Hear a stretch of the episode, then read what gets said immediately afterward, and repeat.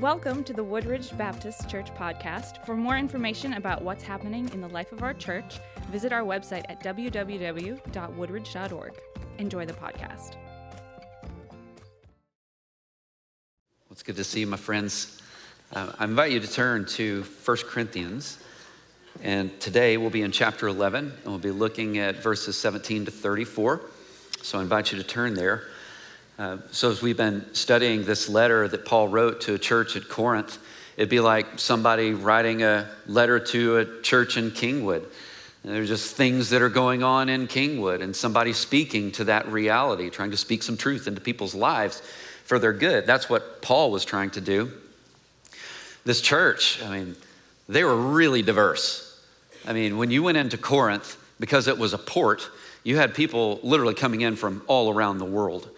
You had people that were pagans, and I mean in the real meaning of the word pagan. You had people that were, were Jews. Uh, there were racial differences, there were financial differences. It was a real hodgepodge of a place, Corinth was. Um, there's always going to be diversity in the church, and I think that's a good thing. Sometimes the diversity is age, and if you were to look around here this morning, you would see diversity of age. I think that's a good thing. You'll see diversity in backgrounds. I'm from Mineola, Texas, for goodness sakes. Many of you don't even know where that's at, but you kind of got to go to Tyler and then keep going north, and you'd run into it, right? Um, but most of you are not from Mineola, Texas. Uh, class, there are class differences in this building this morning. There are racial differences in the building this morning. That's good. Uh, there are diversity in our preferences. Uh, there are denominational differences, and I can actually prove that. Uh, how many of you grew up Baptist your whole life? Can I see your hands? Okay, there's some. How about those that didn't? Can I see your hands? Isn't that interesting? There's some differences for you. Even how we take communion. We're going to be taking communion today. And I was thinking about one trip when I was in Budapest and I went to a church called Golgotha and they opened up communion. It was just up at the front like this. Uh, but the pastor gets up and he says, You know, as your heart is prepared for what you're going to receive in communion, you can come. Well, they meant anytime during the worship service, you can come. And so what they did was music was going, and you'd see people come down and taking communion and going back to their seat. The pastor was preaching, and people were coming down and taking communion and going back to their seat. I'll admit, I had never seen anything like that before, and I thought it was pretty cool. That was just a cultural difference. Jesus' vision for his church was not uniformity and everything cultural, but unity in him. That was his vision for his church. And it outweighs any kind of distinction on secondary things, or at least it should. For the Corinthians, the one place that should have most displayed their unity was when they came together at the Lord's table. Should have been it. But what was happening in their church is it only highlighted their divisions. If you look in 1 Corinthians chapter 11 verses 17 to 22, here's what Paul says. Now in giving this instruction, I do not praise you, since you come together not for the better but for the worse. By the way, they were coming together. But notice he's giving them a rebuke for how they were coming together. He says, For to begin with, I hear that when you come together as a church, there are divisions among you. And in part, I believe it. Indeed, it's necessary that there be factions among you so that those who are approved may be recognized among you. When you come together, then, it's not to eat the Lord's Supper, for at the meal, each one eats his own supper. So one person is hungry while another is getting drunk. Don't you have homes in which to eat and drink? Or do you despise the church of God and humiliate those who have nothing? He goes, What should I say to you? Should I praise you? He goes, Well, I don't praise you in this matter. Well, that's the way he starts. Lighthearted and just making sure everybody's happy. I don't think he really cares. I want to give you a bit of background on why he's having to say this to the church. You need to remember, in the early days of the church, there were no church buildings, they didn't exist. So typically, what they would do is they would gather in homes, and it was usually in the home of a wealthy person. Now, that kind of makes sense because their homes would have been big enough to host everybody that was coming in. So every Sunday, what they would do is they would come into a home, like I said, usually of a wealthy person. They would share a meal together, they would actually eat together, and then they would do church in that home. And as a part of that gathering in the home, after they had eaten and after they had sung songs together, after they had opened the word together, then they would take communion together. Well, here's what was happening. This is what Paul's speaking about. The, the rich people, well, they kind of all knew each other. And honestly, most of them didn't have to work on Sundays because they were rich. Now, the others, which weren't as well off, were typically having to work. I mean, they had to, as we would say, they had to make ends meet. And so they were out in the fields or they were out doing their trade or whatever it is that they were doing. And then they would come in from that into a home of a wealthy person. Are you with me so far? Well, the wealthy folks had already been at it. They'd already been in the home together, they'd already been eating together, and apparently they'd already been drinking enough wine together that they were getting drunk because Paul just talked about that, right? So you have the workers that are coming in from the field, they haven't eaten anything, they haven't had anything to drink, but the rich people have already been at it. So the food is basically gone, and the hungry people have just walked in. And Paul is sitting there going, You've got to be kidding me. This is, this is what you've turned the worship of, of me into? It's not supposed to be like that. It's not supposed to be that one group is over here starving while the other group is over here filled up, and not just with food, but with wine as well. And so now what you've got is you've got all of this bitterness between the two groups. You have resentment that's growing in the church. You have people literally not caring for other people, but caring for themselves. The poor don't like the rich, and the rich apparently don't like the poor. And then they get together in the home, they open the word, they sing together, and then it's time to take the table. But notice what you have here. You've got broken relationships, but they're still taking the table. And Paul's saying, I think I want to offer you a correction here. I mean, you can tell from verse 22 how upset Paul is. Basically, it's like he's saying, I have no words for you today. He's that. When you grew up, did your parents, when they ever got onto you, did they ever get so mad at you they couldn't finish a sentence? I know my dad did that more than once to my older brothers, not me. I know he did that more than once. And he would start his sentence and, and he was so mad, he'd like get tripped up on his words. And I'm like, we are about to get torn up. That's what Paul's doing right here. He is so upset. He's basically saying, I don't even have words for what you're doing to the church. So this was a necessary correction. Here's what he goes on to say in verse 23. He says, I received from the Lord what I passed on to you. That on the night when he was betrayed, the Lord Jesus took bread. And when he had given thanks, he broke it and he said, This is my body, which is for you. Do this in remembrance of me. And in the same way, he also took the cup after supper and said, This cup is the new covenant in my blood. Do this as often as you drink it. It doesn't say how often they did, it said, As often as you drink it, and do this in remembrance of me.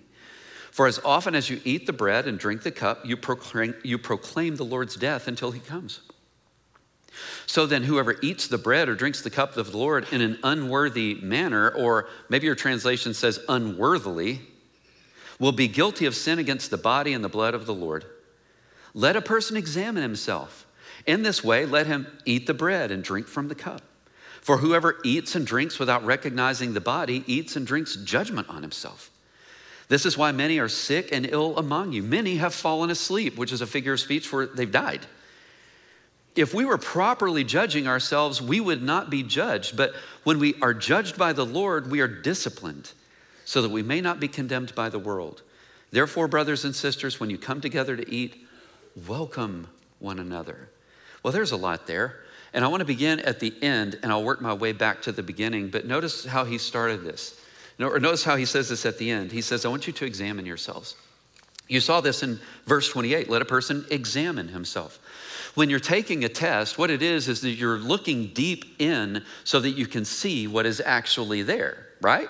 You can see what it is that you know. Students are well aware of this when they take a test. They're digging deep in so that they can discover what's actually there.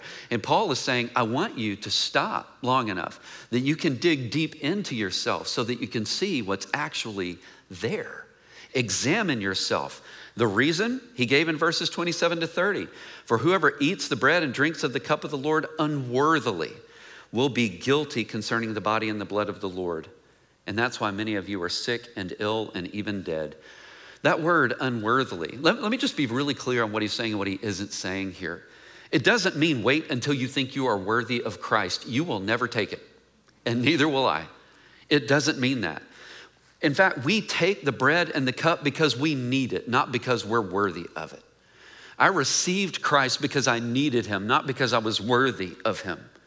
Craig Blomberg is a New Testament scholar. Here's one for the English teachers out there. He said, Paul uses an adverb, not an adjective. Unworthily. He's not trying to attack who you are. Instead, he's talking about how you approach the table. You approach it unworthily. Let me give you a couple of examples here just to make it a little bit clearer. Here's a way to approach the table in a worthy way. If you know you aren't worthy of God's kindness and grace, you're approaching the table in the right way. I don't deserve this. Let me give you an example of unworthily approaching the table. If you're approaching the table when you are knowingly living in a way that is contrary to God's will for you and you refuse to submit to his correction in your life, you're approaching the table unworthily.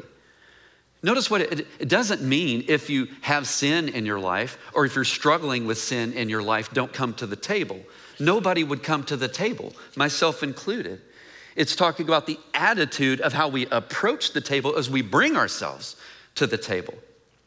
Here's another thing that it does mean, and I like the way that J.D. Greear said it. He said, We don't need to hypocritically say, Thank you, Jesus, for your death, while stubbornly doing the very things that put him on the cross. Don't approach the table like that. Here's another way of looking at it. What were the Corinthians dealing with? The Corinthians were dealing with divisions among themselves. Now, theirs was mainly class. You talk about the kind of the rich and the poor. That's what was going on for them. There was a wealth gap. But what about us? What is it that would cause divisions among ourselves? Sometimes we don't get our way and we act like we're about three years old and we're willing to break relationships with people because our personal desires weren't met, as if that's why people exist is to meet our personal desires. And it causes fractions and breaking up in the church. That would be an example. Here's another example walking around with an unforgiving spirit.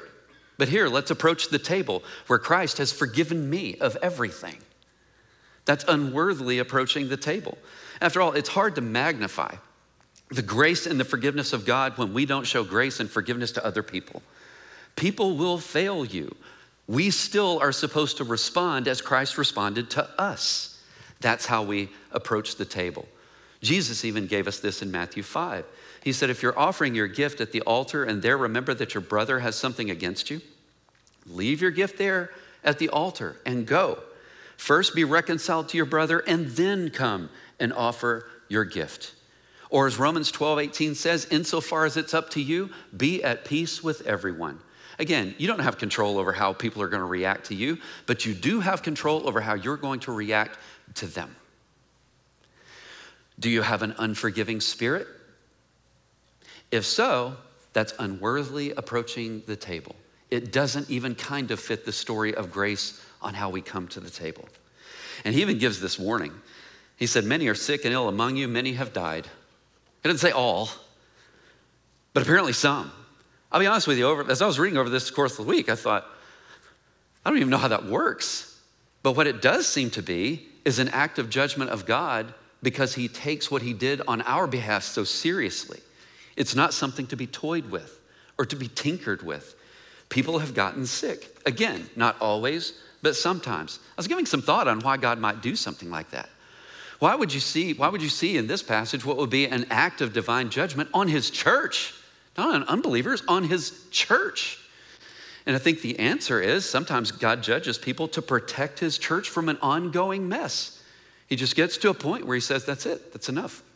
Because what you're doing is literally destroying my place. And so I'm going to bring an end to it. I was talking with some pastors, this was some years ago, and they were telling me of a story of, uh, of a church. And the pastor of the church, turns out, had had a couple of affairs with women in the church. That's not good, right? That's not good, right?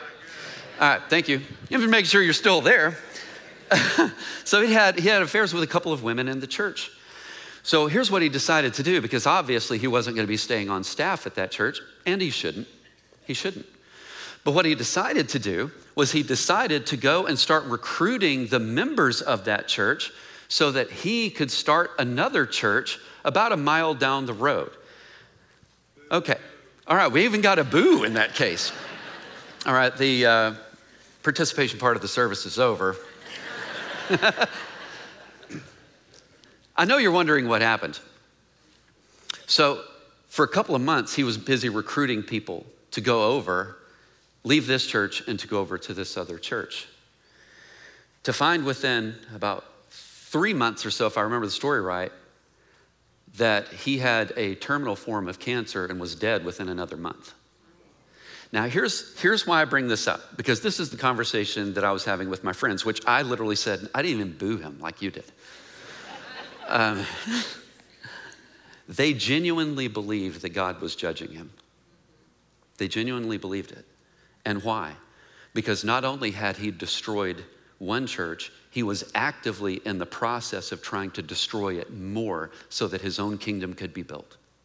That's the way they looked at it. And there does come a time, again, notice in here, Paul doesn't say everybody got sick and died. Some did. And God is the one that made that judgment to say that however far down the road they had gotten in this, he says, that's enough. That's enough.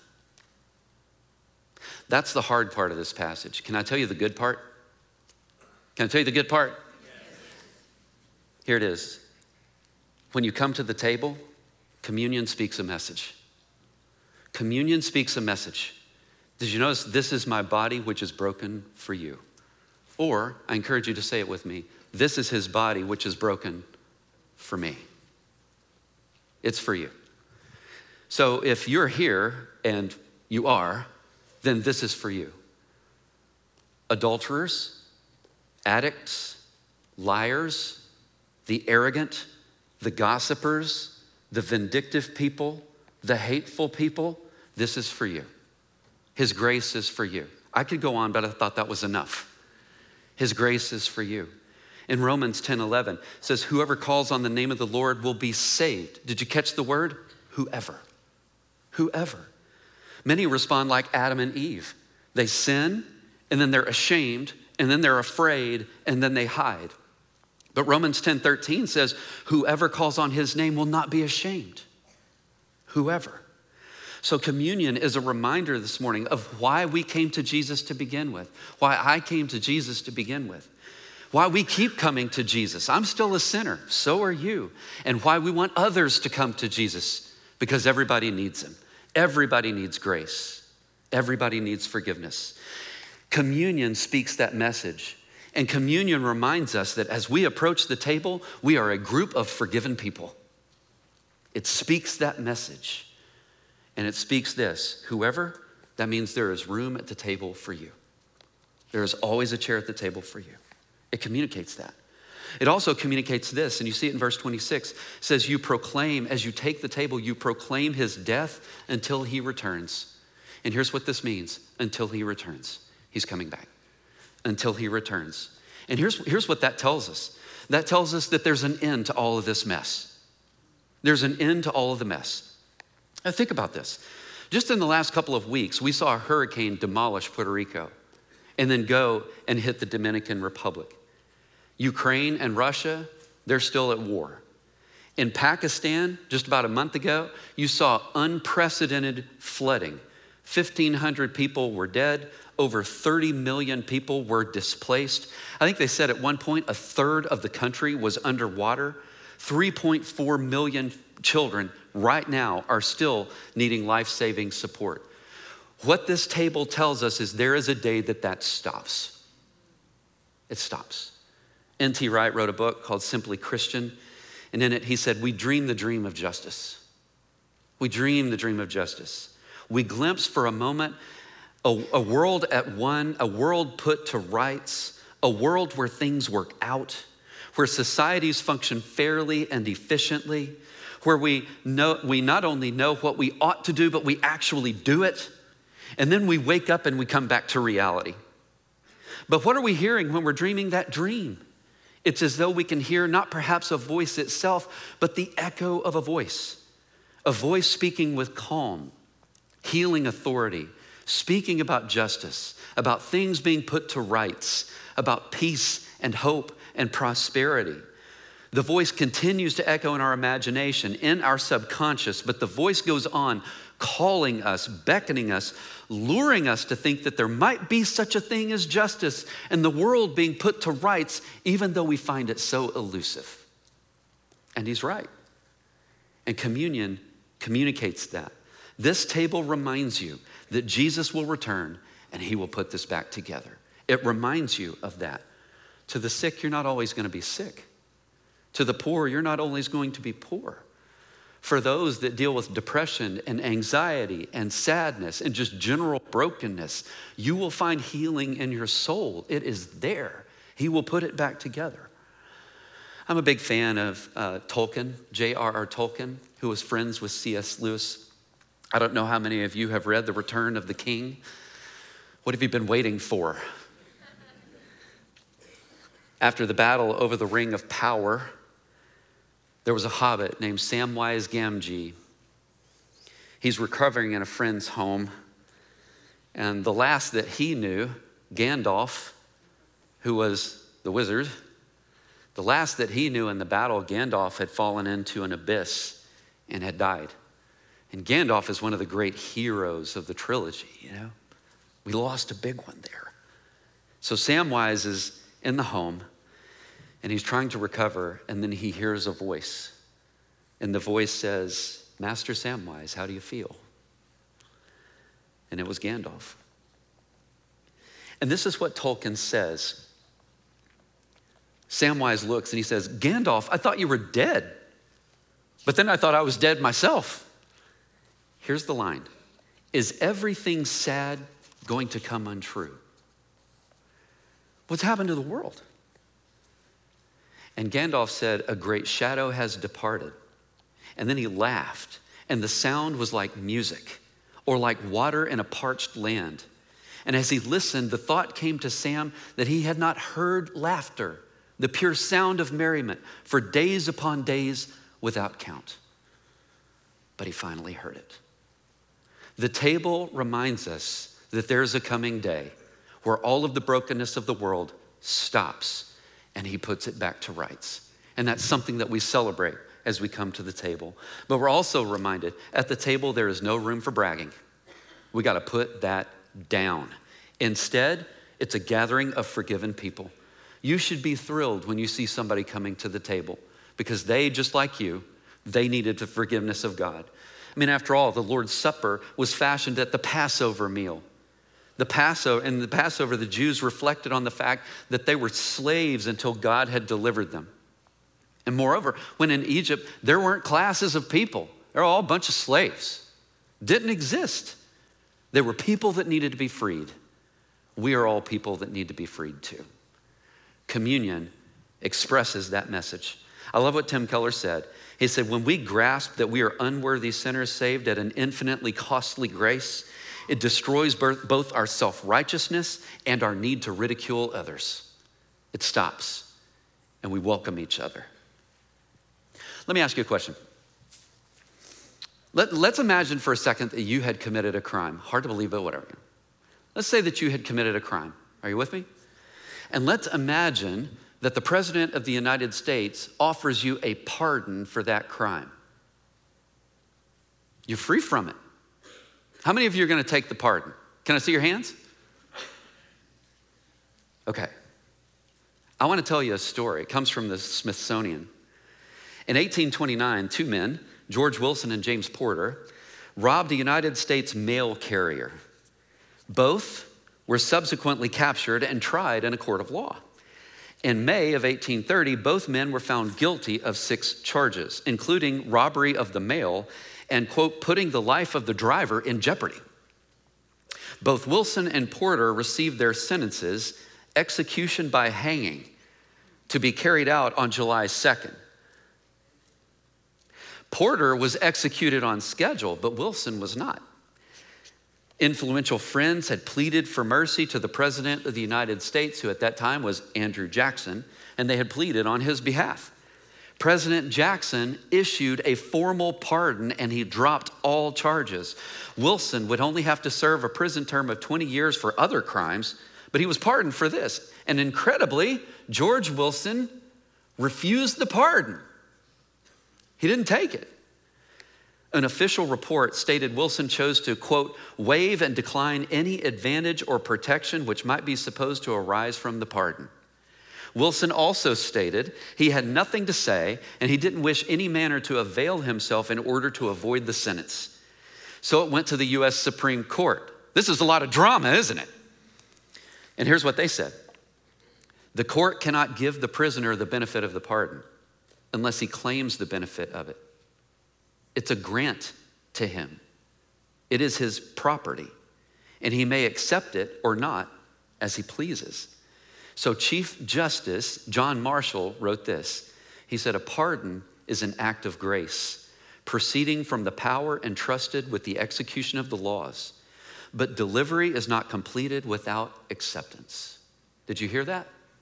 Delivery is not completed without acceptance. It may then be rejected by the person to whom it is tendered, and we have no power in a court to force it on him.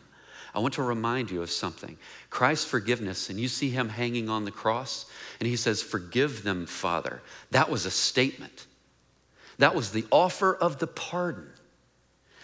Our only part in this is whether or not we'll receive it and be delivered from what we deserve. That is our only part in this. In 2 Peter 3 9, it reads this The Lord is not slow in keeping his promise, he is patient with you not wanting anyone to perish, but everyone to come to repentance. How many? Everyone. Or as Paul said before, whoever. Whoever. This is for you. We hope you have enjoyed the podcast. For more information about our church, visit www.woodridge.org.